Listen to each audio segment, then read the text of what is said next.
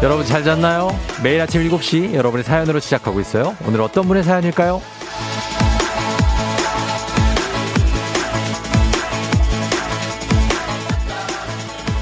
8772님, 인천에서 서울까지 출근하는 은행원인데요.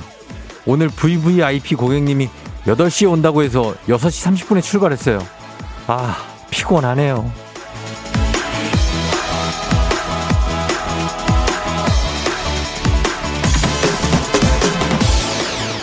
출근 시간 맞춰 출근하기도 힘든데 그거보다 더 일찍 출근을 한다는 이 상황 굉장합니다. 생각하기도 정말 무서울 정도로 처참한 그런 공포. 우리 최악은 피해가자는 의미에서 이거 투표 받아보도록 하겠습니다. 나에게 더 최악은 뭘까요? 출근 1시간 앞당겨지는 것, 아니면 퇴근 1시간 늦춰지는 것. 단문 50원, 장문 100원에 문자 샵 8910으로 받아봅니다. 추첨을 통해서 쿠폰 쏩니다. 3월 15일 월요일 당신의 모닝파트로 조우종의 FM 대행진입니다. 3월 15일 월요일 KBS 쿨 FM 조우종 FM 대행진. 오늘 첫 곡은 왁스의 I'm Feeling You로 시작했습니다. 왁스. 낙수인데 이게 영국 밴드인데요. 예. 엑스팩터라는 프로그램에서 최초로 밴드 우승을 차지한 그런 분들이에요. 친구들인데 흑인 2명, 백인 2명 이렇게 돼 있습니다. 예, I want you to break 모나리자 이런 노래가 있는. 한번 찾아서 들어보시기 바랍니다. 예. 자, 오늘은 I'm feeling you로 시작했는데 여러분 어떻게 지금 잘 자고 일어났나요? 오늘 오프닝의 주인공은 8772님인데 듣고 계시면 연락 주십시오. 저희가 주식회사 홍진경에서 더 만두 보내드리고, 오늘 오프닝 저희가 투표 받아봤는데 나에게 더 최악은 출근이 1시간 앞당겨지는 것, 퇴근이 1시간 늦춰지는 것. 둘 다 싫죠. 그렇지만 계속해서 여러분의 의견, 둘 중에 더 싫은 거, 더 최악인 거 보내주시면 되겠습니다. 0874님이 당근 1시간 일찍 출근이요. 소름 돋게 힘들지만 우린 프로니까 지금 이겨내는 거잖아요. 1시간 일찍 출근. 사실 굉장히 힘들죠. 지금 이 1시간 더 일찍 FM 대행진 6시 시작한다고 생각하면 까마득한데 저는. 예. 5218님. 1번 월요일 출근 1시간 당기는 건 너무 끔찍해요. 이은주 씨도 퇴근 1시, 이은주 씨는 퇴근 1시간 늦게 하는 거예요. 저는 일찍 일어나서 일찍 가는 건 자신 있어요. 이게 이제 어떤 형 인간인가에 따라서 아침형, 저녁형에 따라서 좀 나뉩니다. 강현구 씨, 저는 퇴근이요. 출근이야 나 혼자 잠 덜 자면 그만이지만 퇴근한 시간은 가족과 보낼 꿀 같은 시간이 날아가는 거잖아요. 진심입니까? 진심이에요? 진심이죠. 알겠습니다. 가족과 함께. 1215님, 퇴근 늦게 하는 게 더 최악입니다. 인간적으로 퇴근 시간은 지켜주세요 하셨고요. 1192님, 생각만 해도 둘 다 최악이라고 하셨습니다. 예. 굉장합니다. 3467님, 2번. 출근 1시간 당겨지는 건 짜증나지만 퇴근 1시간 늦어지는 건 끔찍해요. 예. 0130님, 퇴근 1시간 늦춰지는 거 정말 최악. 개인 시간이 줄어든다는 느낌이라 너무 싫다고 하셨습니다. 다 각자의 차이가 있겠는데 이거 계속 한번 받아볼게요. 어떤 걸 더 싫어하는지 궁금하다. 예, 받아봅니다. 단문호시원 장문병원의 문자 샵 8910으로 추첨을 통해서 저희가 모바일 쿠폰 쏩니다. 지금 소개된 분들도 모두가 그렇죠. 아가 나가겠죠. 자, 그리고 어제 화이트데이였지만 어머 지금 알았다 하는 분들 분명히 있죠. 화이트데이인지 모르고 지나간 분들 위해서 오늘 기본 선물에 막대 사탕까지 얹어갑니다. 초중고 퀴즈 애기야 풀자. 단문 50원 장문백원의 문자 샵 8910으로 지금 문자로만 신청하실 수 있으니까요. 지금부터 신청 받을게요. 자, 오늘 날씨 알아보도록 하겠습니다. 기상청 연결합니다. 강희종 씨 전해주세요.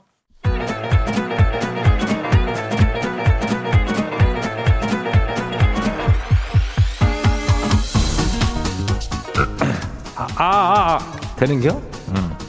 마이크 테스트요. 행진이 이장인데요. 지금부터 행진이 주민 여러분 다 소식 한번 전해드리겠슈. 행진이 단톡이에요.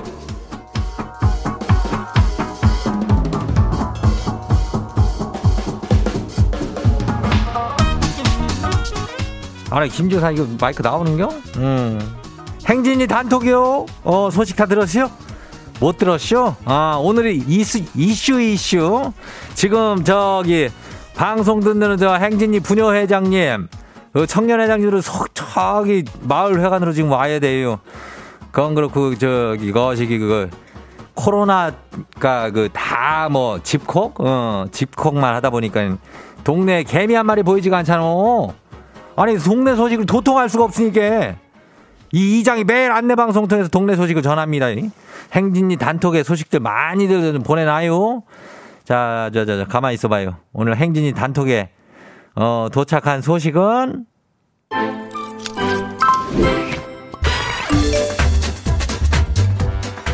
이거 한번 볼까? 첫 번째 거시기는 성희 1030 주민 소식이에요. 요즘에 시트콤을 거침없이 하이킥을 전 정주행. 이게 뭔 얘기요? 시트콤이 제목이에요? 시트콤 거침없이 하이킥 정주행 중인지 정의루가 회자정리를 몰라서 검색하는 에피소드를 보고 배꼽 잡아시오. 회자정리, 해자정리, 해자존니. 제 인생 시트콤이요. 보자, 또 두 번째 거시기 한번 봐요. 러브JJ203 주민이요. 퇴직금이 입금돼서 찾으러 갔더니 쥐꼬리만 하는 퇴직금에서 세금을 떼. 하이, 치킨 5마리가 날아가시오. 다음 주민 누구예요? 다음 들어와요. 거시기 차스 2929. 사람을 화나게 하는 방법은 두 가지가 있대요. 첫 번째는 말을 하다가 마는 거. 그리고 두 번째는 이러고 그냥 끝났어. 시방 이거 한번 이러고 있어봐. 이거 아유 이러고 있으면 내가 지금 정말 아유. 자, 세 번째 넘어가요. 아니야, 네 번째 넘어가요. 에버러키 9530이에요. 주민요? 예, 주민요. 전복 껍데기를 담갔어요. 전복 껍데기를 깨끗이 씻어가지고 설탕 조금 넣고 술 부어주면 끝이요. 참 쉽죠잉. 빨리 숙성돼서 맛보고 싶네요. 마지막 소식이요. 마지막 소식. 헤이 미스터 케빈. 조카를 차에 태우고 영화관에 가다가 너는 커서 뭐가 되고 싶니? 라고 물어봤더니 밤비? 밤비가 뭐요? 밤비? 그런 거요? 밤비라고 그러는데 조카야, 너는 임마 사슴이 될 수 없어.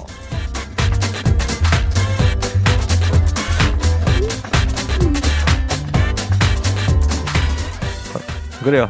나오는겨? 응. 거시기 뭐예요? 오늘 저 행진이 주민 여러분들은 모두가 전복 껍데기 좀 한번 담가보면 어떨까 싶은데? 그러려면은 전복을 먼저 먹어야겠죠? 오늘 점심 메뉴는 전복밥이나 아니면 전복죽으로 통일하자고요? 예. 알겠죠? 그리고 소식 전해준 주민 여러분께는 우리가 건강한 오리를 만나다. 이건 잘 읽어야 돼요. 이거는 광고라서. 건강한 오리를 만나다 다양오리에서 오리 스테이크 세트. 아주 그냥 아주 거시기한 놈을 하나 보내드릴게요. 그냥 거시기한 걸로. 여러분의 행진이 단톡은 다 열려 있으니까요. 행진이 가족들한테 알려주고 싶은 소식이나 정보 있으면은 언제든지 행진이 단톡이라고요. 행진이 단톡 이렇게 말머리를 달아가지고 단문 50원, 장문 100원에 문자 샵 8910. 이것도 잘 읽어야 돼요. 전화번호 이거. 문자 샵 8910으로 보내줘요. 자, 이상. 맞춰야 돼? 시간이. 여기까지 행진이 이장이었고요. 오늘 행진이 단톡 소식이었어요. 청하의 거시기 롤러코스터.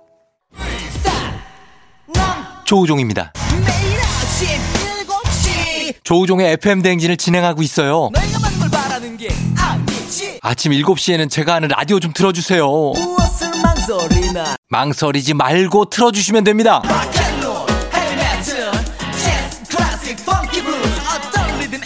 다 맞춰서 아침 텐션 쫙 올려드리고요. 여러분이 보내주시는 제가 맛깔나게 소개해드리고 선물도 푸짐하게 드리니까요. 혹시라도 다른 라디오 듣고 계셨다면 조우종의 FM 대행진.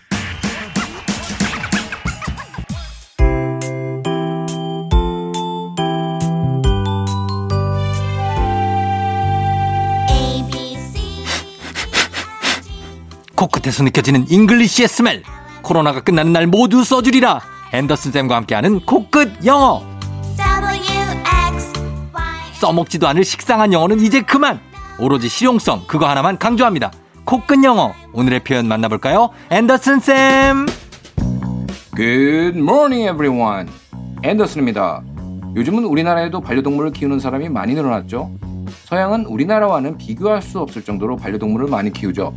어느 곳을 가나 개 혹은 고양이를 데리고 다니는 사람을 만날 수 있는데요. 너무 귀엽고 예쁘다고 주인의 허락 없이 동물을 만지는 것은 큰 신뢰가 될 수 있어요. 이럴 때는 주인에게 동물을 한번 만져봐도 되냐고 먼저 물어보는 것이 예의죠. 개를 한번 만져봐도 될까요? Can I pet your dog? 고양이를 한번 만져봐도 될까요? Can I pet your cat? 실제 상황에서 만나보시죠. Ready, action! Oh my god, so cute! What's his name? His name is Cool FM. Your dog is adorable. Can I pet your dog? Sure. Can I pet your dog? Can I pet your dog? 다 같이.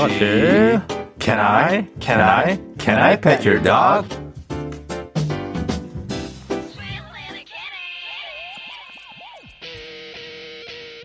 체리 필터 낭만고양이. FM 대행진에서 드리는 선물입니다. 당신의 일상을 새롭게 신일전자에서 핸드블렌더, IT 전문기업 알리오 코리아에서 알리오 시계 무선 충전기, 70년 전통 독일 명품 브랜드 스트라틱에서 여행용 캐리어, TV박스 전문업체 우노큐브에서 안드로이드 10 호메틱스 박스큐, 주식회사 한독에서 쉽고 빠른 혈당 측정기 바로젠, 건강한 단백질 오론밀에서 오론밀 시니어 단백질 쉐이크, 프리미엄 스킨케어 바이리뮤에서 부활초 앰플, 일동 코스메틱 브랜드 퍼스트랩에서 미백 기능성 프로바이오틱 마스크팩, 행복한 간식 마술 떡볶이에서 온라인 상품권, 문서 서식 사이트 예스폼에서 문서 서식 이용권, 헤어기기 전문 브랜드 JMW에서 전문가용 헤어드라이어, 대한민국 면도기 도르코에서 면도기 세트, 메디컬 스킨케어 브랜드 DMS에서 코르테 화장품 세트, 갈베 사이다로 속 시원하게 음료, 온가족이 즐거운 웅진 플레이 도시에서 워터파크 앤 온천 스파 이용권, 셀로 사진 예술원에서 가족사진 촬영권, 천연 화장품 봉프레에서 모바일 상품 교환권, 판촉물 전문그룹 기프코 기프코에서 텀블러 세트, 하루 72초 투자 헤어맥스에서 탈모 치료기기, 아름다운 비주얼 아비주에서 뷰티 상품권, 지그넉 순간 지그넉 비피더스에서 식후 유산균, 의사가 만든 베개 시가드 닥터필로에서 3중 구조 베개, 브랜드 컨텐츠 기업 유닉스 글로벌에서 아놀드 파마 우산, 한식의 새로운 품격 사홍원에서 제품 교환권, 자연과 과학의 만남 뷰인스에서 올인원 페이셜 클렌저, 건강한 기업 오트리 푸드빌리지에서 재미랩 젤리 스틱, 향기로 전하는 마음 코코도르에서 디퓨저,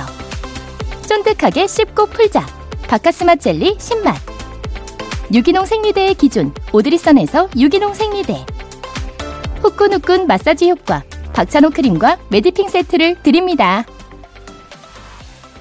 선물 소개해드렸습니다. 자, 오늘 저희가 출근 1시간 앞당겨지는 것, 그리고 퇴근 1시간 늦춰지는 것, 과연 뭐가 최악이냐. 2996님이 퇴근 1시간 늦는 거예요. 정말 싫어요. 3508님, 저도 2번 퇴근이요. 직장인들의 퇴근 시간은 꼭꼭 지켜야 될 의무입니다.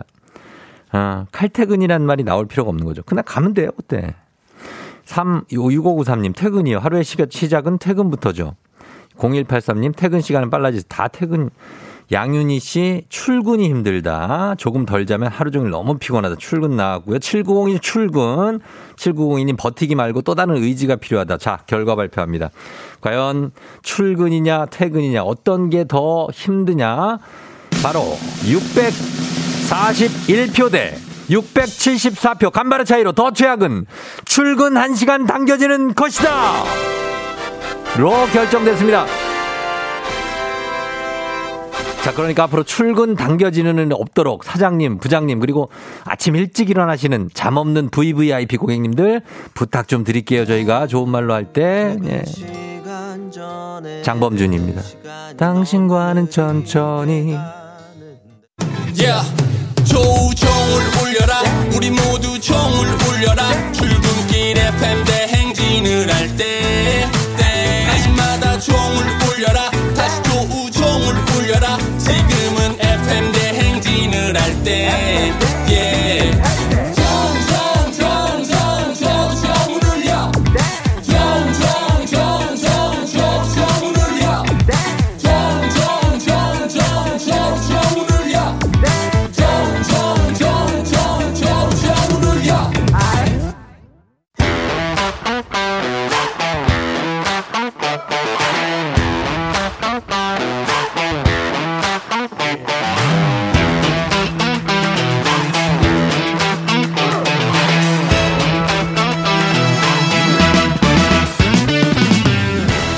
학연 지연만큼 사회를 좀 먹는 것이 없죠. 하지만 바로 지금 여기 FM 대행진에서만큼 예외입니다. 학연 혹은 지연의 몸과 마음을 기대어가는 코너. 애기야 풀자, 퀴즈 풀자 애기야.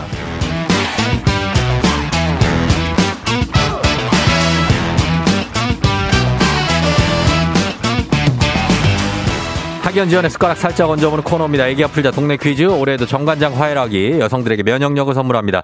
학교에 명예를 걸고 도전하는 참가자, 이 참가자와 같은 학교 혹은 같은 동네에서 학교를 나왔으면 바로 응원의 문자 보내주시면 저희가 문자 보내주신 분들께도 추첨을 통해서 선물 드리도록 하겠습니다. 0809님 1번, 여기 저희 문제 낸 적 없습니다. 이거 딴 데 보내셔야 돼요. 예, 1번 어딘지 모르겠지만 답 1번 맞나요?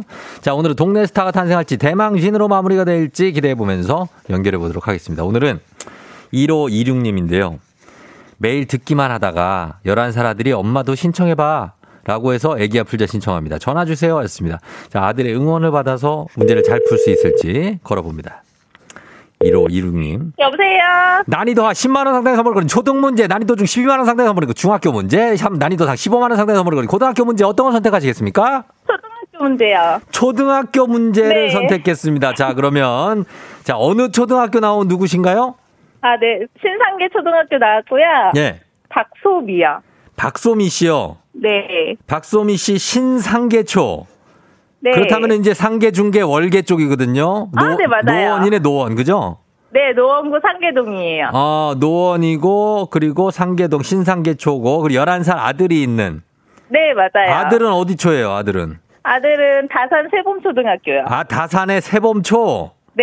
아, 다산 저쪽, 남양주 쪽에. 아, 네, 맞습니다. 아, 알겠습니다. 자, 그럼 요거 두 개 다 한번 응원 받아볼게요. 신상계 초등학교, 다산 세범 초등학교. 그쵸? 네. 예, 소미 씨. 네. 지금 뭐 하고 있다가 전화 받았어요? 아, 지금 아이들 학교가 준비하더라고. 네. 밥 먹으면서 또 놀기도 하고 전화 엄청 기다리고 있었거든요. 애가 이제 아드님 말고 또 있어요? 아들이 3명이에요. 아들이 3명. 몇 살? 11살이고 또 몇 살이에요? 8살, 7살이요. 대박이네, 이 집. 네, 네, 대박입니다. 야, 아들 3명을 키우는 엄마예요? 네. 아, 대단한, 진짜 존경스럽습니다. 네, 예. 감사합니다. 야, 진짜 정말 팔힘도 엄청 세시잖아요. 팔힘도 세고요. 점점 남자가 되고 있습니다. 그쵸. 얘들은, 네, 다 이제 지휘하셔야 되니까. 네, 맞아요. 아, 굉장한데. 알겠습니다. 자, 그러면 이제 11살 아들 이름이 뭐라고 그랬죠? 이름이 뭐예요? 서유담, 서유찬, 서유건이요. 유담, 유찬, 유건이? 네. 예, 유담이. 그러면 자, 응원을 한번 받으면서 가보도록 하겠습니다. 네. 예, 자, 한번 첫 번째 문제부터 풀어볼까요? 네. 문제 드립니다. 자, 문제 드리겠습니다. 초등학교 문제입니다. 10만 원 상당의 선물 걸린 초등 기본 문제, 초등학교 6학년 체육 문제입니다. 리그전은 모든 팀이 서로 한 번 이상 겨뤄 가장 많이 이긴 팀이 우승하는 방식인데요. 토너먼트에 비해서 순위를 결정하는데 시간이 많이 걸리죠. 여기서 문제입니다. 이것은 최우수 선수라는 뜻으로 스포츠 리그에서 한 시즌 동안 가장 좋은 활약을 한 선수를 가리킬 말입니다. 무엇일까요? 객관식입니다. 1번 TOP, 2번 VIP, 3번 MVP. 최우수 선수를 뜻하는 말입니다. MVP요. 3번. 3번 MVP요? 네. 3번 MVP. 정답입니다. 예, 잘 맞췄어요. 아, 스포츠 문제라, 네, 조금 걱정했는데, 예, 괜찮네요. 스포츠 문제 잘, 네, 맞추셨어요. 네, 이거 평소에 많이 들었는데. 예, 그쵸? 네, 네, 힌트가 너무 좋아요. MVP, 뭐죠? Most Valuable Person, 그죠? 네. 예, 영어 안 할게요. 자, 넘어가면서. 네. 자, 일단 신상계 초등학교 출신 박소민 씨가 첫 번째 문제를 성공했습니다. 이제부터 학연지연 타파 아닙니다. 학연지연 굉장히 중요합니다. 동네 친구를 위한 보너스 퀴즈. 자, 지금 참여하고 계신 박소민 씨와 같은 동네 학교 출신들 응원 문자 보내주세요. 단문 50원, 장문 100원의 정보 이용료들은 샵8910. 퀴즈에 성공하면 소민 씨에게 획득한 기본 선물과 함께 15만 원 상당의 가족사진 촬영권 얹어드리고요. 그리고 응원해 주신 청취자분들 모바일 커피 쿠폰 추첨해서 보내드립니다. 자, 아, 가겠습니다. 상계초등학교 노원구 쪽에서 다 보내면 되죠? 네. 노원구 상계, 월계, 하계, 노원구, 아, 또 뭐 있더라? 아, 많은데. 아, 여기 다산도 해주세요. 다산? 예, 네, 다산, 네, 세범초. 예, 그리고 문화의 거리에서 내가 좀 놀았다 하는 분들, 아, 문자 보내주시면 되겠습니다. 문화의, 노원구 문화의 거리. 네, 맞습니다. 자, 그러면 문제 자, 내겠습니다. 네. 자, 문제 드립니다. 초등학교 5학년 사회 문제입니다. 조선 후기 일부 학자들은 현실 문제를 해결할 수 있는 방법을 찾기 시작했고, 이를 바탕으로 이 학문이 등장하게 됐는데요. 민생 안정과 사회 개혁을 목표로 다양한 연구를 했고, 정약용, 박지원, 홍대용이 대표적인 학자입니다. 이 학문은 무엇일까요? 이 학문, 현실 문제를 해결할 수 있는 방법을 찾는. 이 정답은 실학이요? 예? 다시 한 번요. 실학? 실학이요? 네. 실학. 자, 정답 발표합니다. 정답은 실학 정답입니다. 예. 뭐 가뿐하게 두 문제 다 맞히시네. 아, 감사합니다. 예, 이거 초등학교 이거 아들은 배우지도 못한 건데 이거 5학년 문제인데 잘 맞추셨습니다. 네, 박소미 씨 축하드리고요. 네, 아, 네, 감사합니다. 예, 저희가 가족 사진 촬영권까지 얹어서 드립니다. 네. 예, 아침에 아들 3명 이렇게 학교 보내기 좀 힘들지 않아요? 아침에요? 그 오늘은 예. 두 아이가 다 모두 학교 가는 날이라서 그래도 즐거운 마음으로 준비할 수 있어요. 아, 그래요? 유진, 네. 유담이랑 유찬이는 학교를 가고, 네. 그리고 유건이는 아직 7살이니까 안 가고. 네, 어린이집 가야 돼요. 어린이집 가고. 네. 예, 오늘은 그럼, 모두 출근하는 날입니다. 아, 이렇게 바쁘게 다 출근. 남편은? 네, 이미 출근했어요. 남편은 이미 나갔어요? 네. 아, 그래요. 하여튼 고생이 많습니다, 소미 씨. 네. 예. 쫑디한테 혹시 하고 싶은 말 있습니까? 아, 저희 아침에 네. 알람으로 이거 듣거든요. 네. 너무 재밌어요. 우리 아이들이 엄청 좋아해요. 아이들이 그 뭘 좋아해요? 예. 조우종 그 뭐지? 뭐요? 그 노래 있잖아요. 아. 조우종입니다. 막 이거.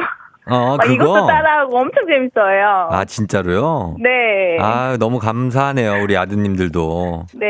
항상 즐겁게 듣고 있고, 네. 듣고 나면 아침도 밝고 좋습니다. 감사합니다. 그래요. 고맙습니다. 네. 우리 3U 잘 키우시고. 네. 예, 소미 씨도 건강하세요. 네, 건강하세요. 그래요. 감사합니다. 안녕. 네, 안녕. 예, 우리 신상계 초등학교 출신 박소미 씨였습니다. 5793님. 문화의 거리에서 놀았는데요. 이 어머니 텐션이 아들 셋 맞네요 하셨습니다. 아, 그래요? 아들 셋 엄마는 거의 굉장히, 저희 집도 아들 둘인데도 어머니가 여성에서 남성으로 약간 굉장히 명령을 많이 하시고, 야, 일로 와, 집합. 예, 이런 식으로 약간 좀 바뀌는데. 고생이 많으십니다. 예, K8020-968-9869님. 와, 대박. 신상계초가 나오더니 88년 졸업생입니다. 화이팅 하셨고요. K7989-2313님. 오마이갓. 신상계초 병설 유치원으로 출근 중이라고. 오, 그래요. 화이팅. 6254님. 세범초 11살. 4학년에 재학 중인 여학생 아빠입니다. 동네 주민이에요. 문제 잘 맞추세요. 감사하고요. 다산에서. 4952님. 진짜 대단합니다. 다산 세범초등학교 옆에 삽니다. 응원합니다. 예. 1264님 상계동 온곡초등학교 나왔습니다. 소민님 파이팅 감사하고요. 5076님 다산 세범초 파이팅. 저도 다산동 살아요. 우리 아들도 이번에 다산초 들어갔습니다. 우리 이웃 힘내라 하셨습니다. 예, 다산 분들도 다들 힘내시고 상계 쪽도 다들 힘내시고 감사합니다. 이분들 다 저희가 예 선물 보내드리면서 그러면서 바로 다음 퀴즈로 넘어가도록 하겠습니다. 카레와 향신료의 명가 한국 SB 식품에서 쇼핑몰 상품권과 함께합니다. 힐링타임 청취자 여러분이 한 보너스 퀴즈 파랑의 노래. 자, 가수가 꿈일 것 같지만 자동차 디자이너가 꿈이라는 파랑이가 부르는 노래를 듣고 노래 제목을 보내주시면 되겠습니다. 정답자 10분 추첨해서 쇼핑몰 상품권 드려요. 짧은 건 50원, 긴 건 100원이 드는 문자 샵 8910 무료인 콩으로 보내주시면 됩니다. 자, 파랑아. 너의 전화를 기다리는 내게 Call me back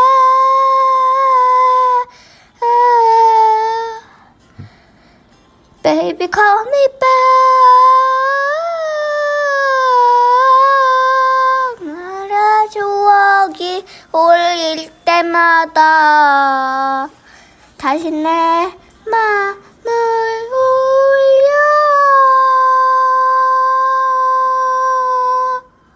싸늘하다, 싸늘하다.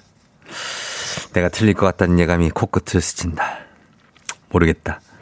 자, 그러나 우리에겐 한 번의 기회가 더 남아있습니다로 이 노래 제목을 보내주셔야 돼요. 한 번 더 들어보도록 하겠습니다. 파랑아.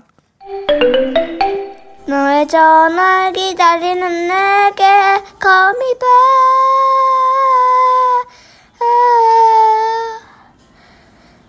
Baby call me back 나의 추억이 어울릴 때마다 다시 내 맘을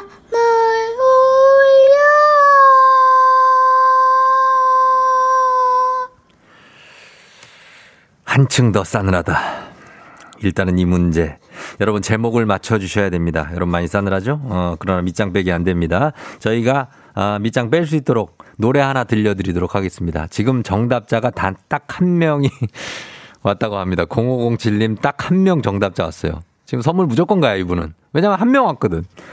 김우경 씨 뱀이다. 뱀이다 이거 아니지 하셨는데 오늘 어렵다 모르겠다 하셨습니다. 분명히 뭔가 영어를 했는데 이걸로 맞춰주시면 됩니다. 얘가 영어를 했거든요. 그 영어를 바탕으로 맞춰주세요. 그리고 노래 힌트 하나 드리도록 하겠습니다. 여러분 영어 한번 힌트. 바이브 미워도 다시 한번. 자 바이브의 미워도 다시 한번 드렸는데 자 정답 발표하도록 하겠습니다. 자 정답이 여러분 조금 어려웠죠? 예 그럴 수 있어요. 자 정답 파랑아 발표해 주세요.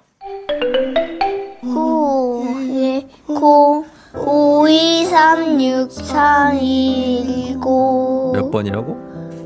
52 지금 2번으로 전화해줘 같았던 우리의 뒷번호처럼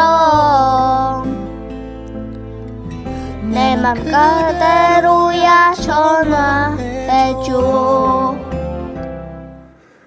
이렇게 하면 전화를 하겠냐고. 정답은 바이브의 2번으로 전화해줘입니다. 예, 2번으로 전화해줘. 4570님, 바이브의 2번으로 전화해줘. 파랑아 아저씨 자동차 회사 다녀. 꼭 우리 회사로 오렴? 그래요. 그랬으면 좋겠네요. 0361님, 혹시 바이브 2번으로 전화해줘? 오늘 역대급 난이도네요. 그러니까요. 예. 근데 이 노래 좋잖아요. 2169님 바이브 2번으로 전화해줘입니다. 오늘 처음 아버지랑 출근하면서 듣는데 듣자마자 오 했네요. 감사해요 하셨습니다. 이 노래를 좋아하시는 분들은 딱 들으면 아셨을 텐데 다 콜미백이라고 부르시고 가사에 콜미백이더라고요. 콜미백 에라 모르겠다 찍었다 이러신 분도 많은데 콜미백 바이브 나도 싸늘하다 이성민씨 고생 많이 하셨습니다. 예. 그러면 자, 이분들 저희가 선물 받으실 분들 명단은 저희 FM 대행진 홈페이지 선곡표 게시판에 올려놓도록 하겠습니다. 확인하시고요. 파랑아 우리 너 내일 또 만나요. 안녕. 너가 아침에 나올 때 다시 나를 봐주지 않을까 생각해 다시 또 play 혹시 내가 힘겨울 때 나에게로 걸어와 버튼을 눌러줄 수 있니 please play play radio and play play on it play play 조종의 FM 댕진 play play radio and play play on it play play 조종의 FM 댕진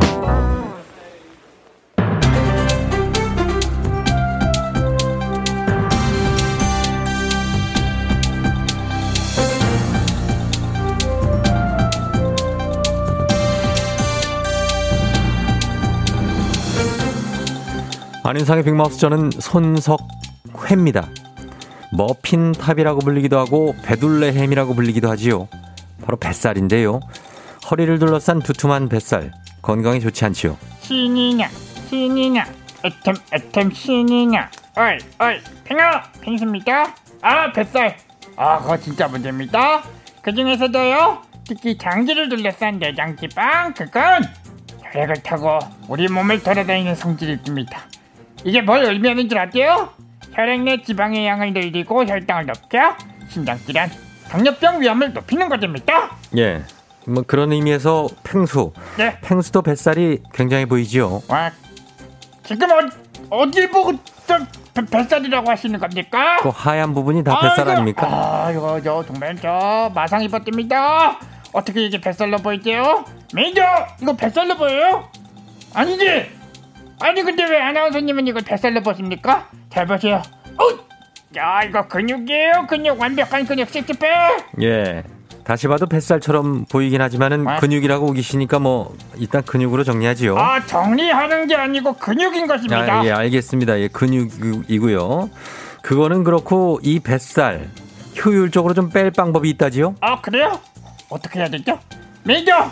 펜과 종이 좀 부탁합니다. 적어야 돼요. 내가 지금 뭐 이렇게 없어. 펭수는 뱃살 하나도 없고 근육이라고 했는데요. 맞습니다. 전 근육입니다. 필요 없습니다. 예. 아, 단지. 예. 뽀로로 선배님 알려드리려고. 제가 이렇게 예의가 바른 정말. 예, 뽀로로. 예, 그렇습니다. 그런 거라면은 저희가 말씀드리지요. 일단은 걷기와 근력 운동이지요. 달리기처럼 빠르지 않아도 되지만 꾸준히 걷는 거. 그리고 최소 주 2회 근력 운동을 해야 되는데요. 가장 먼저 코어와 하체를 강화하는 데 집중해야 하지요. 아, 코어면 플랭크 자세. 아, 정말 최고입니다. 예. 매일 아침 플랭크 해야겠지. 플랑크톤이라 좀 적당히 드시죠. 예. 뽀로로 선배님께 뱃살은 플랭크 전달해주세요. 자, 그리고 식이섬유 섭취를 늘리고 스트레스가 쌓이면 먹는 걸로 푸는 분들 있지요. 그러니까 스트레스를 받지 않도록 하고요. 마지막으로 잠도 7시간 이상 숙면을 취해야 한다고 하지요. 끝이에요? 많이 뻔하지요? 다 아는 사실을 다 알지만 실천이 어렵습니다. 예. 이거보다 더 쉽게 뱃살 빼는 방법도 있대요. 알려드리자면요. 예, 뭡니까? 먹지 마세요.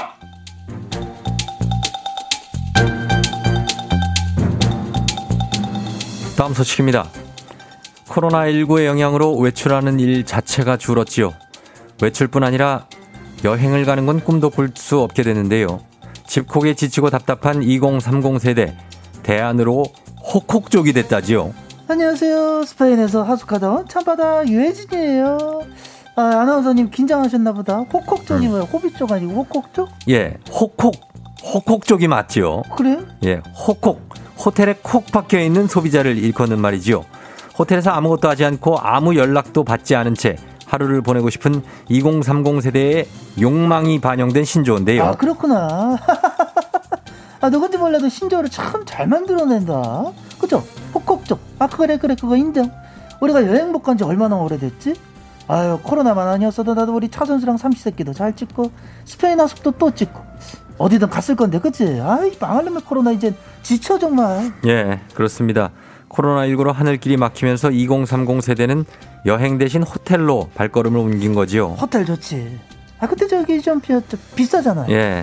특급 호텔의 경우 하루 숙박비가 30에서 50만 원에 달해서 경제력을 갖춘 중장년층에게 인기가 높았지요. 하지만 최근에는 2030 세대에게 더 큰 인기를 얻고 있다고 하지요.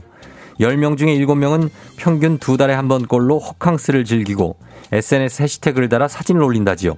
샵 호캉스, 샵 호캉스그램, 샵 오랜만에 힐링, 샵 이런 게 행복. 하여튼 SNS가 문제예요. 아, 그게 다 과시욕이거든. 어디로 가든 저 일단 사진부터 찍고, 그 다음 사진 보정하고, 그 다음 사진 업로드하고. 야, 왜 언제 즐길 거야? 안 그래? 맞습니다. 전문가들 의견도 그렇지요. 코로나19로 인해서 일상이 단조로워져서 SNS에 올릴 것이 없는데 나는 좀 특별하다. 나는 과시욕을 위해서 호텔로 가는 거란 거죠. 딱 보여주기지. 그거야. 아유, 네. 안타까워. 특별하다는 게 뭐예요? 남들과 다른 나만의 재능, 그거거든. 우리 차준마, 차종원 씨처럼 저기 저 요리를 기가 막히게 한다거나, 아니면 나처럼 이제 가구를 뚝딱뚝딱 기가 막히게 만들거나. 아유, 내 입으로 이런 자랑을 참. 이런 재능으로 특별함을 빛내야죠. 혹캉스, 혹곡족. 그럼 아유. 아, 근데 솔직히 좀. 아니, 내가 부러워서 이러는 거 아니야? 예, 뭐 살짝 부러워서 그러는 것 같지요. 부러우면 지는 겁니다. 네, 그래요. 인정합니다. 졌습니다. 부러워. 아유, 좀. 사랑을 했다 우리가 만나 아이콘 사랑을 했다 듣고요. 저는 3부에 어떻게 벌써 8시로 다시 돌아올게요. You're rocking with the DJ. 어머나 벌써 8시 어쩌지 벌써 8시네 회사 가기 싫은가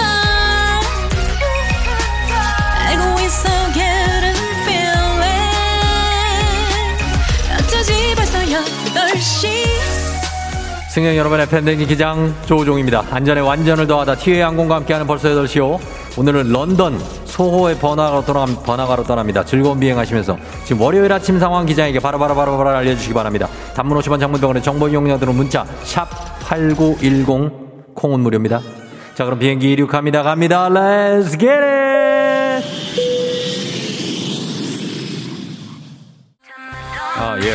예.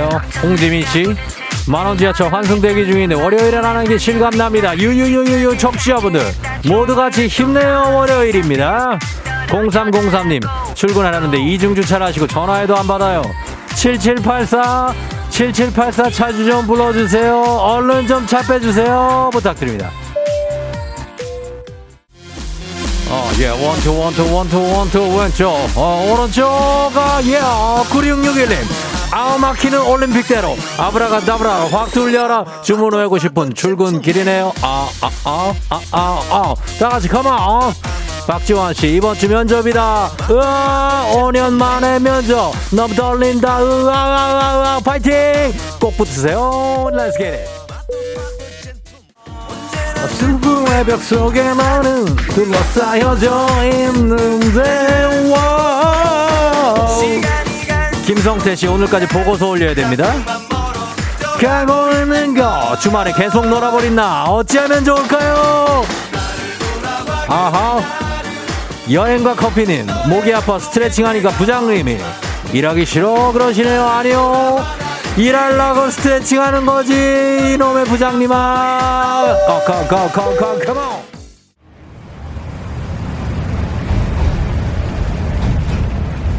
FM 대행진 벌써 8시요. 런던 피카델리 서커스에 도착했습니다. 오늘 서울과 비슷한 날씨로 여기 비가 좀 내린다고 하네요. 우산 챙기시고요. 약간 촌스럽게 2층 버스를 너무 신기하게 쳐다보시면 안 됩니다. 우리도 2층 버스 있습니다. 예, 별거 아닙니다. 그 영국 시티 투어 버스 그건데 서울에도 있어요. 여름에 덥고 겨울엔 추운. 아, 제가 우산 챙기라고 말씀드렸는데 갑자기 비가 좀 쏟아집니다. 야, 우산 없으신 분들 방법이 빵빵돼 이렇게. 그냥 맞으세요. 어쩔 수 없습니다. 이거 탈모 아무도 책임 못 집니다, 이거. 코로나 시대 여행을 떠나지 못하는 우리 FM 대행진 청취자들을 위한 여행지 ASMR. 내일도 원하는 곳으로 안전하게 모시도록 하겠습니다. 비둘기 이놈이 어디다 똥을 싸. 자, 날씨 알아보도록 하겠습니다. 자, 기상청 차분하게 연결해 봅니다. 기상청에 강혜종 씨 전해주세요. 조우종의 FM 대행진.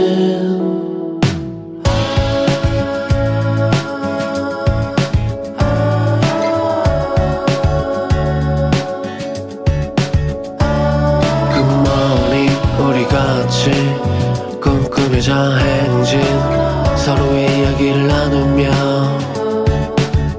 피어봐요. 조종의 FM 대행진.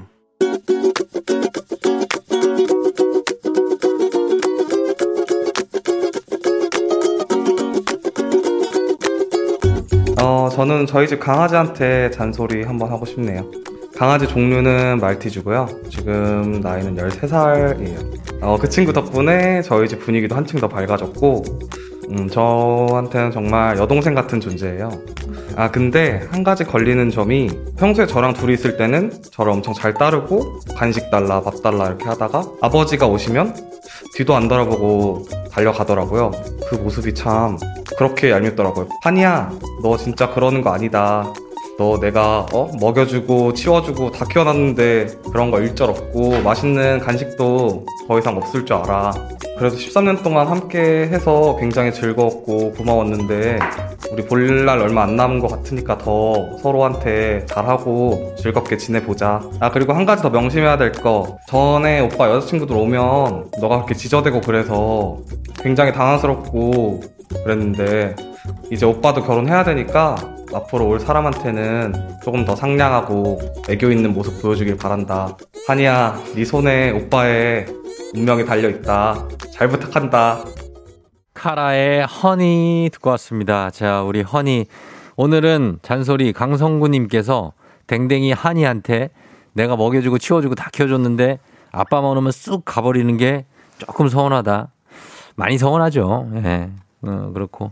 앞으로는 오빠 여자친구한테 애교 있고 상냥한 모습을 좀 부탁한다. 나 앞으로 올 사람한테는 좀 짖지 마라. 라고 얘기를 해주셨습니다. 이 개들도 보는 눈이 다 있어요. 그러니까 딱 봤는데 좀 아니다 싶으니까 짖는 거지. 예. 그러니까 이제 앞으로 올 분은 이제 안 짖으면 이제 그분하고 결혼을 하면 됩니다. 짖는다는 건 뭔가 있다는 거예요. 예. 그거 좀 신경 쓰시고 1014님 하인 주제에 말이 많다. 넌 내 아래다. 여기 한이가 이렇게 얘기하고 있을 겁니다. 예. K80846974님 오빠가 소스윗하시다고. 이재현 씨 단체 생활 잘할 강아지네요. 라인을 탈 줄 안다. 강아지들이 라인 기가 막히게 탑니다. 7813님 우리 애기 얘기하는 것 같네요. 13살이라 병원도 매주 가지만 그래도 너무 이뻐요. 무지개 다리 건널 때까지 항상 지켜줄 거예요 하셨습니다. 예, 그러니까 우리 강아지도 13살까지 살다가 그랬는데 아무튼 우리 한이가 이거 잘 알아듣나 모르겠다. 이 오빠가 좀 여자친구 오면은 짖지 말래요. 뭐 부탁 좀 한다고 하니까 예 그렇게 해주세요. 자 이렇게 하면서 우리 FM댕진 가족들의 생생한 목소리 유고원 리포터가 책임집니다. 유고원 리포터 오늘도 고맙습니다. 저희는 범블리 모닝 뉴스 돌아올게요.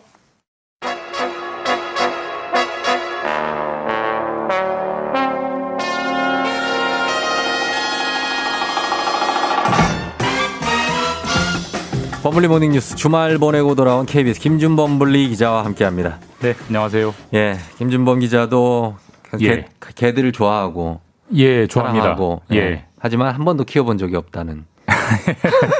그거 어떻게 어릴 때는 예. 어머니가 안 된다고 했고 이제 결혼하고 나서는 예. 부인이 안 된다고 하고 모범생 예. 모범 아들의 모범 저기 아니 남편. 모범이 아니라 방법이 없잖아요. 못 키우게 하는데 숨어서 키울 수도 없고 우리는 예. 그냥 데려왔어요. 아 그냥 집어 던져놨어요 내가. 아 진짜로 2번이나. 그러면 또 다 키워요. 그렇죠. 뭐 닥치면 하게 되긴 하는데. 막상 강아지 보면 귀엽거든요. 제 인생에 배포가 없어가지고. 아, 제가. 그거 던져놓으면 애가 또 알아서 크는데. 네. 아무튼 그렇습니다. 기회를 놓쳐버린 것 같습니다. 앞으로 키울 네. 일이 없을 것 같은데. 나중에 이제 노년에. 네, 김정은 기자 이제 네. 허리 약간 구부정해지면 그때 키우세요. 알겠습니다. 네. 자, 그러면서 노년까지 데뷔해주는 방송 FM 댕기는 어떻습니까? 감사합니다. 예, 예. 자, 그러면 오늘 뉴스 볼게요. 뉴스는 지금 코로나 소식부터 한번 보겠습니다. 어제부터 일주일간을 보면 전반적으로 여러 지표가 지금 다시 좀 악화일로에 있어요. 네. 좀 다시 걱정해야 되는 네. 그런 상황이 된 것 같아요. 어제도 확진자가 400명 넘었고요. 휴일인데도. 휴일 같은 경우는 이제 검사가 줄기 때문에 그렇죠. 자연스럽게 네. 숫자도 좀 줄여야 되는데 네. 400명 넘게 나왔습니다. 그렇죠. 네. 전반적으로 좀 안 좋은 지표가 나타나고 있습니다. 그렇고 어제도 그렇고 또 지난주 같은 경우에는 거의 일주일 내내 매일 확진자가 400명대. 맞습니다.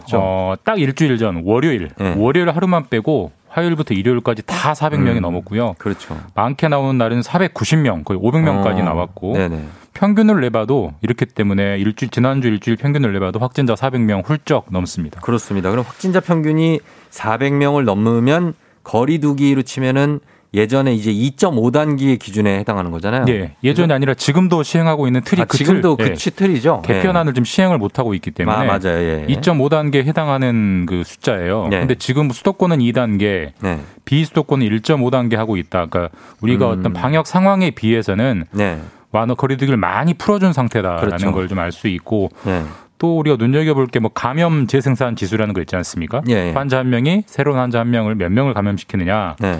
이게 한동안 1 아래로 좀 떨어졌다가 다시 1 위로 올라왔습니다. 네. 그만큼 감염력이 늘어나고 있다. 그러니까 전반적으로 날씨가 좀 따뜻해지면서 뭐 나들이 가보시면 알 거예요. 사람들 많습니다. 네. 그런 것들이 많이 반영되면서 전반적으로 어김없이 상황이 좀 안 좋아지고 있습니다. 그렇습니다. 우리가 또 지난 한 주 내내 여러 가지 뉴스들이 너무 많아서 정신없이 지나가면서 이렇게 코로나에 대해서 약간 좀 둔감해질 수 있는 분위기. 조금 신경 안 쓰면 또 올라오고 네. 거의 법칙인 것 같아요. 거의 그렇게 네. 되고 있는 것 같은데 네. 지금 이제 오늘부터 2주 동안 또 거리 두기가 연장이 되지 않습니까? 네. 같은 단계로. 수도권은 계속 2단계잖아요. 네. 수도권은 2단계, 비수도권은 1.5단계. 네. 지난주 금요일에 발표된 대로 일단은 그대로 갑니다. 그런데 네. 아까도 말씀드렸지만 이미 확진자 숫자가 2.5단계에 해당하기 때문에 네.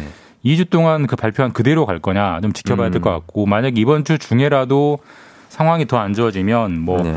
거리두기 단계 자체가 올라갈 수도 있고 그렇죠. 아니면 거리두기는 일단 그대로 둔다고 하더라도 네. 뭐 영업시간을 다시 제한을 앞으로 당기거나 지금 5인 이상 모임 금지 이런저런 예외들을 좀 둬서 만나게 해줬는데 네. 그런 예외 조항을 없앨 수도 있고 그럴 것 같습니다. 그러네요.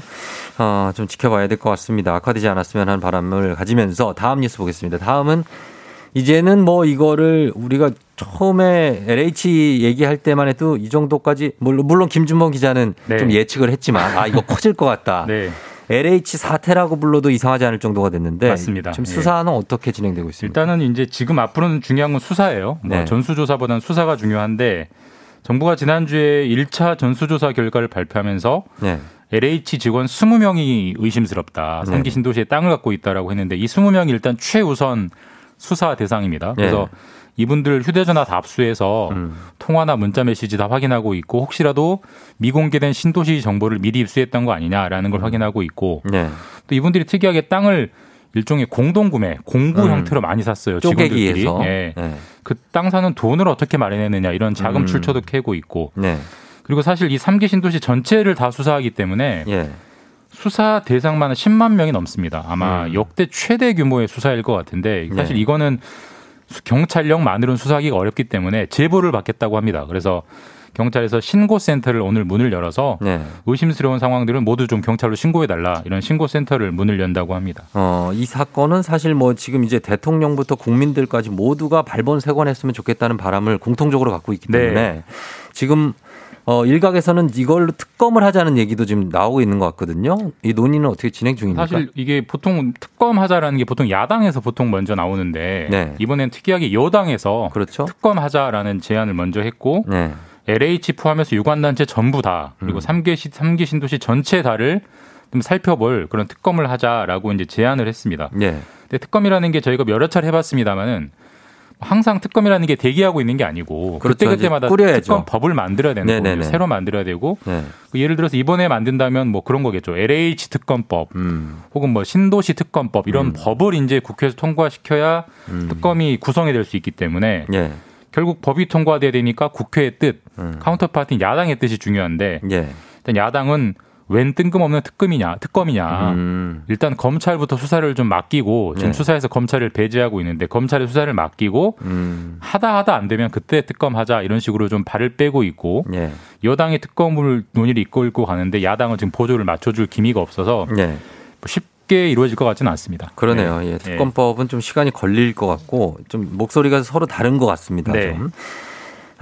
그리고 다음 뉴스는 지금 미국이 북한과 물밑 접촉에 나섰다는 소식이 있던데 이 진척이 좀 되고 있습니까? 그러니까 뭐 북미 대화가 한동안이 완전히 지금 이제 끝나 있었는데 예. 주말에 새로운 뉴스가 나왔어요. 뭐 예. 양쪽 정부 차원에서 발표가 있었던 건 아니고 예. 외신, 그러니까 로이터 통신이 먼저 이제 일종의 단독 보도를 한 건데 예. 2월 중순, 그러니까 지난달 중순에 미국이 먼저 북한에 비공식적으로 좀 만나자라고 네. 제안을 했다고 합니다. 그런데 이상하게도 북한이 거기에 대해서 네. 좋다 싫다 아무런 답이 없는 상황이다라는 보도가 나왔습니다. 북한 입장에서는 지금 대북 제재를 좀 해제하고 상황이 좀 나아지려면 누구보다도 미국하고 대화를 좀 빨리 해야 될 텐데 네. 왜 이렇게 시간을 끌고 있는 거죠? 그러니까 좀 특이합니다. 보통 북한이 항상 남한 너희는 나와 우리는 미국이랑 직접 상대할래 항상 이런 스탠스였는데 네. 그런 미국이 먼저 제안을 했는데도 지금 미적미적 답을 안 주고 있어서 이상하다. 그래서 네. 이런저런 분석들이 있는데 뭐 추정한컨대 일단 북한 같은 경우는 지금 미국의 바이든 정부가 출범한 지 한 2달 됐거든요. 그건 얼마 안 됐죠. 그러니까 새 정부가 도대체 북한에 대해서 어떤 정책을 갖고 있는지 좀 속내를 파악한 다음에 네. 그다음에 좀 만나려고 하는 거 아니겠느냐라는 식으로 좀 분석들이 나오고 네. 어쨌든 상당하게 신중한 태도를 유지하고 있어서 당분간의 북미 접촉은 없지 않겠냐 뭐 네. 이런 분석이 많다고 합니다. 그리고 다음은 미얀마 시위 소식인데 이제 미얀마에서 가슴 아픈 소식도 많이 들려오고 있습니다. 그래서 미얀마의 임시정부가 일단 수립이 됐다고요? 그러니까 미얀마가 상황이 갈수록 진짜 심각해지고 예. 있어요. 밤사이에도 사망자가 늘어서 지금 몇 명입니까? 지난 주말 사이에 한 40명 정도가 숨졌다고 하고 예, 지금까지 총에 맞아 숨진 시민이 100명이 넘는다고 합니다. 예. 그래서 지금 이제 미얀마 같은 경우가 임시정부가 사실 우리나라는 이제 대한민국 일제시대 때 임시정부 네네네. 그 임시정부가 새로 생겼어요. 이게 네. 웬 임시정부냐면 사실 군부가 쿠데타를 하기 전에 네. 미얀마에 총선이 있었습니다. 그래서 총선 당선자들이 다 나왔고 자연스럽게 국회의원으로 취임했어야 되는데 네. 그 사이에 군부가 쿠데타를 일으켜버린 거거든요. 예. 그래서 그 당선자들이 주축이 돼서 일종의 임시의회를 꾸려서 네. 우리를 중심으로 군부와 맞서겠다라고 하면서 일종의 구심점을 만든 건데 네. 맞는 것까지는 좋은데 근데 지금 군부가 전혀 물러설 기미가 없기 때문에 네. 그럼 더 세게 부딪히겠죠 양쪽이 그럼 더 많은 사상자가 나올 것 같고 지금 뭐 국제사회가 계속 말로는 개입하고 있습니다만 네. 뭐 물리적인 개입이 전혀 없기 때문에 그렇죠. 큰 걱정인 상황입니다. 예, 좀 상황이 좀 타개가 됐으면 좋겠습니다. 네. 다음 소식은 앞으로는 치킨이나 분식 같은 것도 자판기에서 살 수 있어요? 네. 특이한데 보통 자판기 그러면 커피, 네. 뭐 껌, 그러니까. 담배 이런 거 파는데 앞으로는 네. 지금까지 이런 자판기에 팔 수 있는 항목을 정부가 일일이 법으로 다 정해놨었어요. 네. 근데 그 법을 확 풀어가지고 네. 우리가 먹는 뭐 후라이 같은 반찬도 다 팔 수 있고 네. 전통시장에서 만든 것도 자판기에서 팔 수 있게 만들어줬다고 하니까 예, 예. 앞으로는 좀 새로운 형태의 자판기들이 주변에 많이 보일 것 같습니다. 한번 기대해보도록 하겠습니다. 예, 여기까지 듣겠습니다. 지금까지 KBS 김준범 기자와 함께했습니다. 고맙습니다. 예, 내일 뵙겠습니다. 네.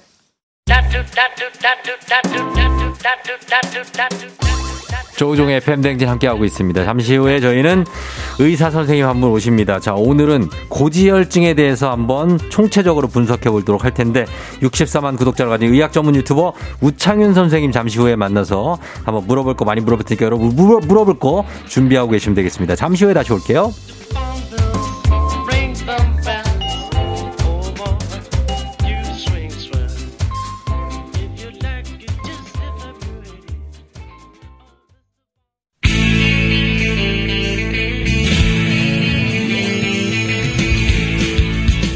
살아가면서 사자 들어가는 친구는 꼭 필요하다고 하죠. 의사, 판사, 변호사 다른 건 없어도 우리 의사 있습니다. FM 대행진의 의사 친구 닥터 프렌즈.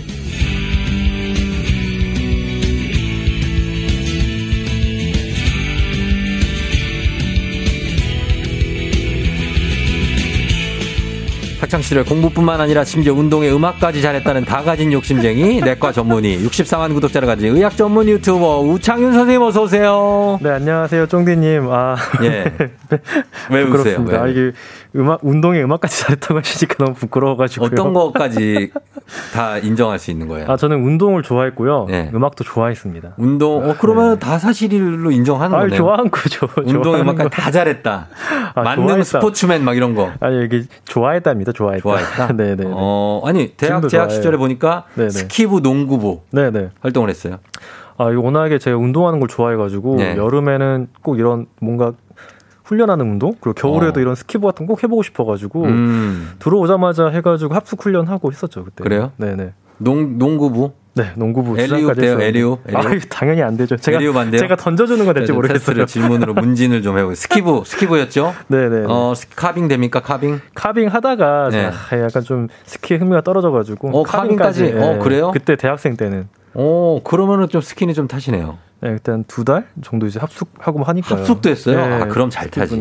합숙하면 바로 늘어요. 맞아요. 그리고 밴드부.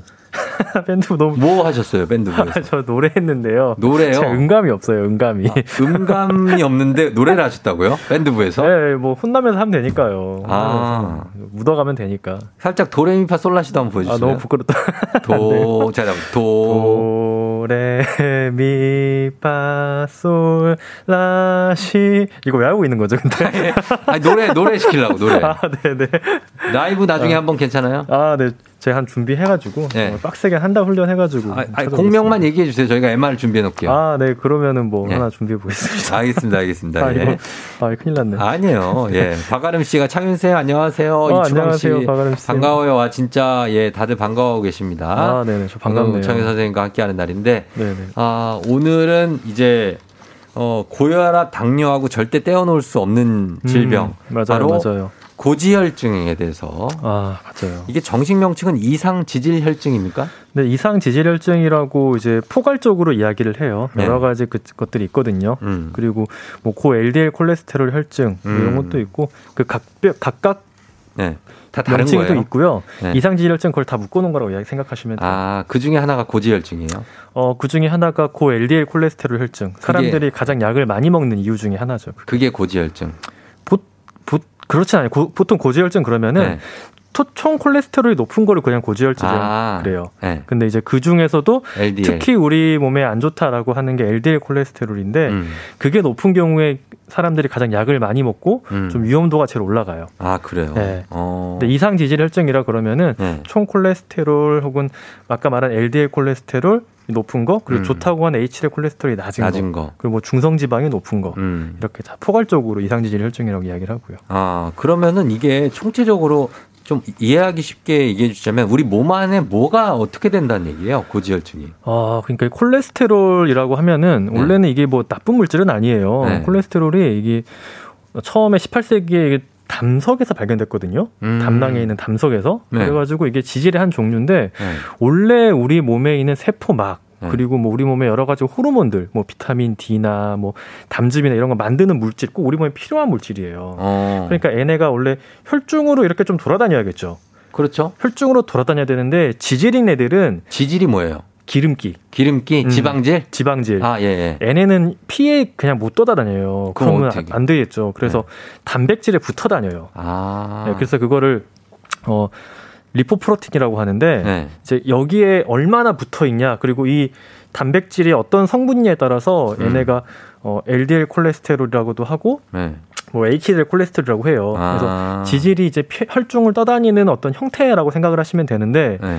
너무 이 콜레스테롤이란 양이 원래 꼭 우리 몸에 필요한데 너무 많아지면은 얘네가 그 LDL 콜레스테롤이란 형태로 많이 떠다니게 돼요.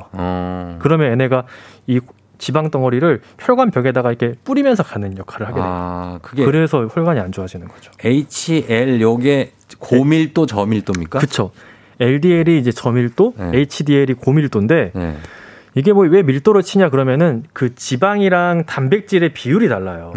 그래가지고 단백질이 더 많으면은 HDL 고밀도고 네. 지방이 많으면 LDL 저밀도예요. 아. 그래서 HDL은 고밀도잖아요. 네. 단백질이 많아요. 지방이 좀 적고. 네, 하이 프로틴이네.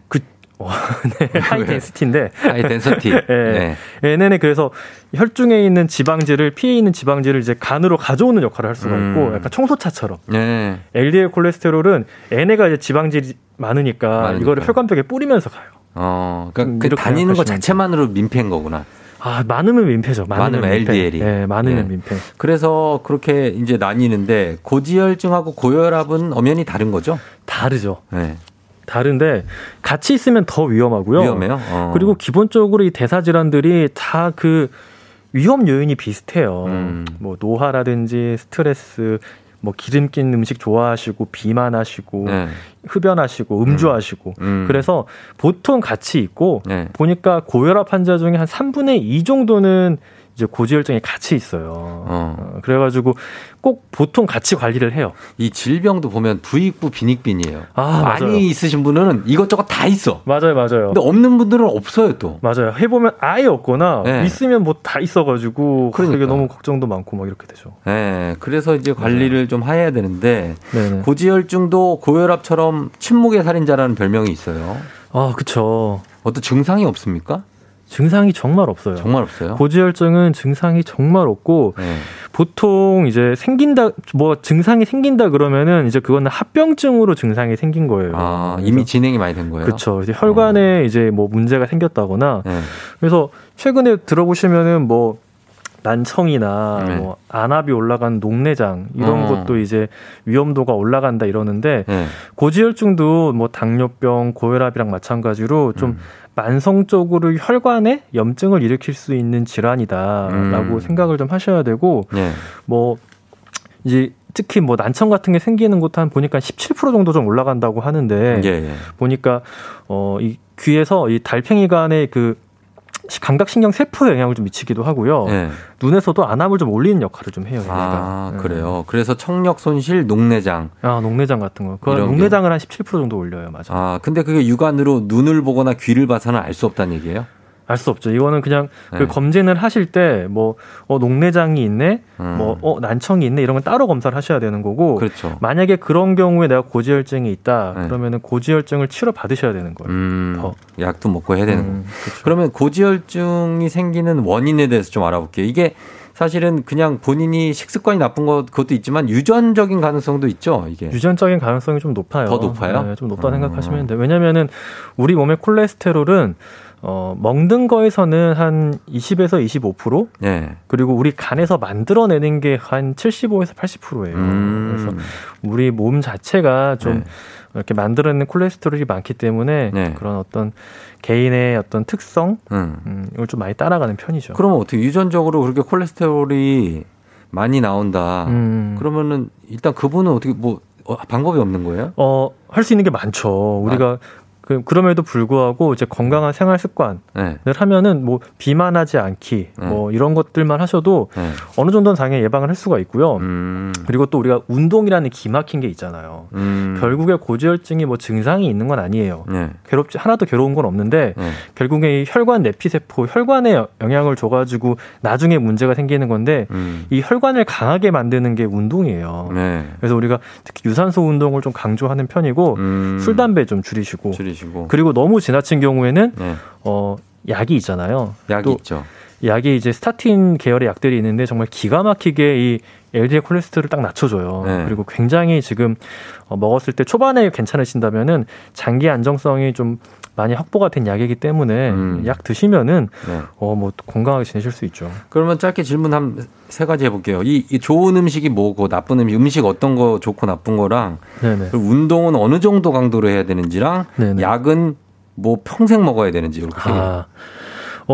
먼저 음식. 예, 음식. 음식은 일단 저희가 그 포화지방이랑 그 트랜스지방 먹지 말라고 해요. 그게 뭐냐면은 정말 이제 돼지 기름이라든지 뭐 닭껍질 그런 거 그리고 튀긴 거랑 가공육. 그리고 소세지 햄.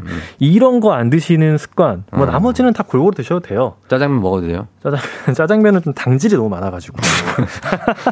이렇게 말하면 좀 그런데. 먹을 게 없어요. 아, 근데 한 번씩은 드셔도 돼요. 내가 다른 건강한 것들 한다면은 한 번씩은 드셔도 되고, 좋은 거는 이제 좀 이제 불포화 지방, 뭐 흔히 생산하는 연어라든지. 고등어, 아니고 뭐 견과류, 호두 이런 거 들어있는 거, 올리브오일, 뭐 이런 것들이 좋고요. 아니, 우리가 달곰도 아니고 맨날 고등어만 먹고 연어만 먹으라고 그러고. 그렇죠. 뭐 먹을 게 피자 먹으면 안 돼요? 피자요? 아, 너무 드시고 싶다. 그러면은 뭐 한 번쯤 드셔도 되는데. 그러니까 안 된다는 얘기잖아요, 그게. 아유, 먹을 게 씬으로 해가지고요. 떡이나 과자 이런 거 안 되죠. 떡이 좋지는 않죠. 맛있잖아요. 아, 떡 좋지는 않죠. 좋지는 않다. 근데. 맛있는 거 저도 인정합니다. 좋지는 않다. 그리고 운동 같은 경우에는 운동은 조금 유산소를 먼저 중점을 좀 두시긴 해야 돼요. 그리고 꾸준히 해주셔야 돼요. 유산소를. 그래서 내가 가장 편하게 할 수 있는 운동이 무엇인지 생각해 보시고 그거를 꾸준히 하는 게 일단 첫 번째로 제일 중요하고요. 가능하다면은 당연히 중강도 이상의 유산소 운동을 주 5회 이상을 하는 게 우선적으로 하시되 거기에 근력을 덧붙이면 더 좋죠.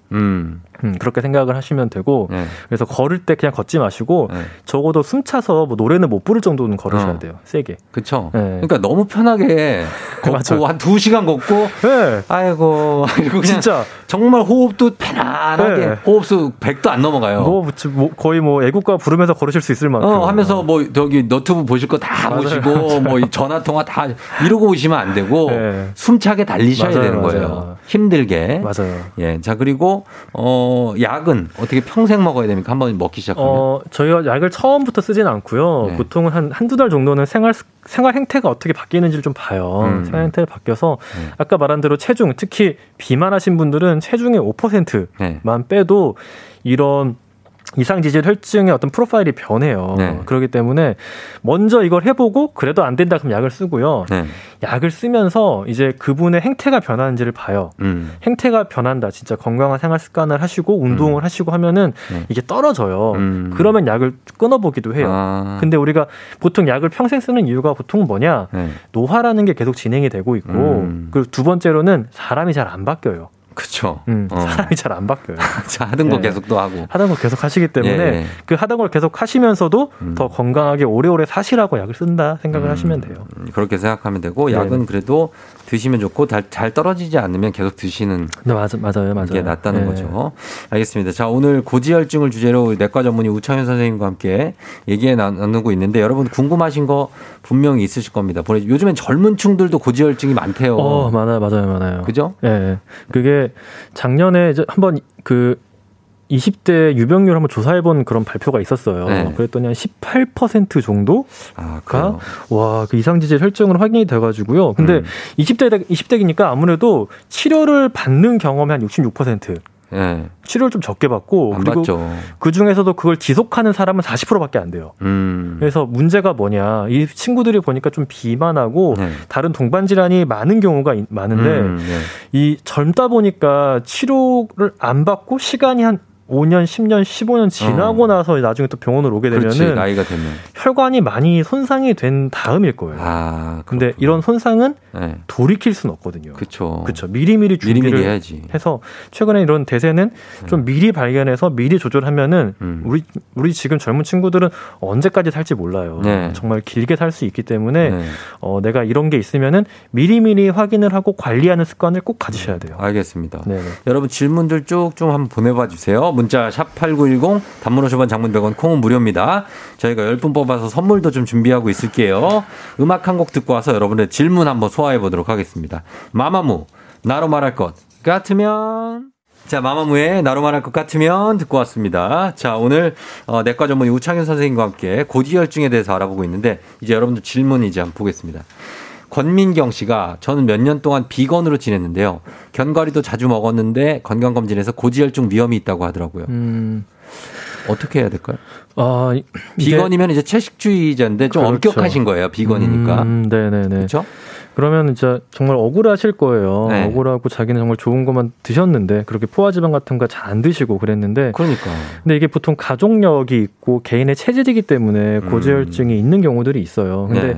이렇게 지내시면은 보통 비만하지 않으실 거고 당뇨병이나 고혈압이 없으실 거예요. 그렇겠죠. 그러면은 그 이상지질 혈증에서 LDL 콜레스테롤의 목표치가 좀 높아요. 한 160 정도. 네. 그래서 좀 위험이 있다고 하더라도 약을 드시거나 그럴 필요는 없으시니까. 네. 이제 병원을 그냥 꾸준히 다니시면서 지금 하시는 생활 습관 하면서 그냥 네. 적당한 운동을 하시면은 굳이 약 안 드시면서 고지혈증 어차피 이게 위험이 있다고 어떤 증상이 있는 건 아니니까 너무 걱정받거나 스트레스 받지 마시고 네. 지금 하시는 대로 건강한 생활 하시면 될 것 같아요. 그러면 하시면 될 것 같습니다. 뭐 위험한 행동을 하시는 게 없으니까 지금. 맞아요. 맞아요. 네. 7737님. 아내가 고지혈증 약 먹고 있는데 임신 예정이에요. 계속 먹어도 되나요? 혹시 수치가 어떻게 되는지 좀 확인해 보고 싶네요. 이거는 수치가 예를 들어서 한 190이다. 수치가 190이면은 네. 근데 스타틴 임신 위험성 이건 저희가 산부인까지 보내보는데 네. 저도 확인을 좀 해봐야겠네요. 그래요? 네. 연관성이 있는지 없는지. 네네네. 약을 이렇게 스타틴이 아마 꽤 안전한 약이에요. 네네. 임신 산모한테도 이게 스타틴의 위험성이 이제 다 확인이 됐거든요. 네. 그래서 임신 기간 동안에 네. 아마 이때는 저희가 끊고 아마 그냥 볼 텐데 한번 확인을 해봐야 될 것 같아요. 저도. 확인을? 네네. 그럼 확인해서 여기 7737님한테 네네. 선생님 답장을 네. 선생님 보내세요. 네. 금기는 아니어서 아마 계속 네. 드시게 했던 것 같은데 제가 임산부를 보진 않아가지고 네. 알겠습니다. 확인 한번 해보겠습니다. 네네. 0706님 저는 마른 편인데 고지혈증 진단받았어요. 마른 사람이 오히려 위험하다던데 맞나요? 물을 많이 안 마셔서 그렇다고 하던데 물 많이 마시면 좋아지나요? 이게 마른 편인데 고지혈증 같은 게 있으신 분들은 뭐냐면은 이게 피하 지방이 원래 이제 지방을 저장하는 장소예요. 그쵸. 그런데 이게 피하 지방이 지나치게 없으신 분들은 이 지방이 어디로 쌓이냐면 내장 지방으로 쌓이거든요. 그치. 그래서 내장 지방은 오히려 대사적으로 안 좋을 수가 있어요. 그쵸. 그래서 좀 운동을 하셔서 근육을 좀 키우셔서 좀 몸에 좀 대사량을 늘리시고 그렇게 하는 게 좋고요. 물을 많이 안 마셔서 그렇다고 하던데 이건 좀 그렇진 않고요. 그냥 물을 많이 마시는 거는 뭐 좋은 습관이니까 그럼 뭐 굳이 이거는 상관은 없어요. 이렇게 배 만져서 이렇게 네네. 꼬집어지는 게 다 피하 지방입니까? 보통 이게 피하 지방이에요. 만져지는 게? 네, 원래 지질은 이런 형태로 저장에 대해 가장 안전해요, 우리 몸에. 네, 이게 원래 없는 사람들은 네. 지방 자체가 이 내장으로 쌓이거나 간에 붙는 경우가 많아서 오히려 안 좋을 수도 있어요. 그래요? 그럼 네. 만약에 이제 이런 약간 유전적인 지질 혈증이 있는데 네네. 뱃살을 쫙 빼가지고 어허. 아예 군살이 지방이 없어요, 몸에. 네네네. 그러면 어때요? 그럼 나쁜 거예요, 그거? 아니, 뭐, 뱃살을 쫙 빼시는 거는 그런 건 좋아요. 아, 좋아요. 그런 건 이제 내장지방도 같이 타니까 그건 걱정하지 마세요. 걱정하지 마시고. 네. 초등학교 5학년인데 0164님, 콜레스테롤이 높대요. 5학년이 예방할 수 있는 방법이 있냐고. 초등학교 5학년이 콜레스테롤이 높아요? 이럴 수가 없어요. 아 근데 비만하신 경우라면 다이어트 하셔야 돼요. 아 네, 비만이면 저희가 하도 요새 이제 소아나 아이들도 비만이 많기 때문에 네. 특히 비만에서 콜레스테롤이 높은 경우에는 다른 것들도 잘 와요. 당뇨병이나 이런 것도 올 수 있기 때문에 네. 꼭 확인을 해보셔야 될 것 같아요. 아 그리고 아까 그 스타팅 그거는 임신에서는 네. 이게 카테고리 X라 그래가지고 연구 결과가 없어요. 아 그래요? 네, 그래서 저희가 보통은 안 쓰거든요. 그래서 저희 산부인과 그냥 보내니까 네. 그쪽에서 이제 뭐 그 다른 혹시 혈관에 이제 뭐 찌꺼기 같은 끼는 그런 병들이 있어요. 그런 게 혹시 있다고 하면은 그냥 피를 묽게 하는 약들을 쓰면서 보거든요. 네. 그래서 스타틴은 보통은 저희가 안 써요. 그래서 그거는 산부인과 쌤이랑 한번 이야기해 보셔야 될 것 같아요. 아, 그래요? 네. 그러니까 임신 중에는 안 먹는 게 좋다는 거죠? 네네네. 아, 알겠습니다. 자, 그리고 정한결 씨가 술과 고지혈증이 술을 자주 드신대요. 관련이 있냐고. 당연히 있죠. 당연히 있겠죠? 당연히 있습니다. 한결 씨. 네. 술만 먹는 거예요? 혹시 안주 하나도 안 먹고? 아, 이게 심지어 술은 네. 먹으면은 중성지방을 즉각해서 올려요. 아, 그래요? 특히 중성지방. 그리고 그래서 검사하기 전에도 술은 한 2, 3일 정도는 먹지 말라고도 해요. 네. 저희가. 먹지 말라. 오메가3가 도움이 되냐고, 김혜정 씨. 오메가3가 이제 중성지방을 주로 낮춰요. 그러니까 네. 이상지질 혈중 중에서 LDL 콜레스테롤 말고 또 다른 그 중성지방 형태가 또 있거든요. 네. 얘네는 이제 몸에서 주로 저장되는 형태의 어떤 그런 지질 형태인데 근데 보통 우리가 이게 중성지방이 너무 높아가지고 네. 이제 병원에 오게 되면은 오메가3도 진짜 고용량으로 쓰고 그리고 또 다른 약이 또 있어요. 페노파이브레이시라고 네. 이런 중성지방을 떨어뜨리는 또 다른 약제가 있어서 그냥 내가 이상지질 혈증이 없는데 드신다 이거는 네. 저는 그렇게 에비던스가 별로 없는 것 같고 정말 내가 이게 너무 높다 네. 그러면은 병원 가셔서 약을 처방받으셔야 돼요. 그냥 건기능으로 먹는 건 용량이 좀 적어요. 아 그래요? 뭐 혈행 개선 뭐 이런 거 많잖아요. 그렇죠. 굉장히 많은데 굳이 뭐 안 그래도 네, 건강한 사람이 이걸 먹었을 때 어떤 이득이 있냐 이거는 네. 좀 근거가 좀 별로 없어요. 알겠습니다. 네. 자 짧은 시간 저희가 질문 받아봤는데 시간이 다 돼서 네네네. 여러분들 질문 많이는 소화를 못 해드릴 것 같아요. 아무튼 고지혈증 한마디로 말씀드리면 개인적인 차이가 있지만 어떻게 관리를 해야 된다고요? 건강한 생활 습관을 꾸준히 네. 가져가는 게 무엇보다 중요하고 네. 있다고 너무 걱정하지 마세요. 좋은 약도 많고 네. 이제 하고 싶은 거 생활하시면서 저희가 약만 드셔도 어느 정도 네. 우리가 다 건강하게 지내실 수 있게 저희가 해드리니까 네. 걱정하지 마시고 대신에 병원은 꾸준히 와주시면 그러니까. 좋을 것 같아요. 너무 걱정만 하지 마세요, 여러분. 맞아요. 네.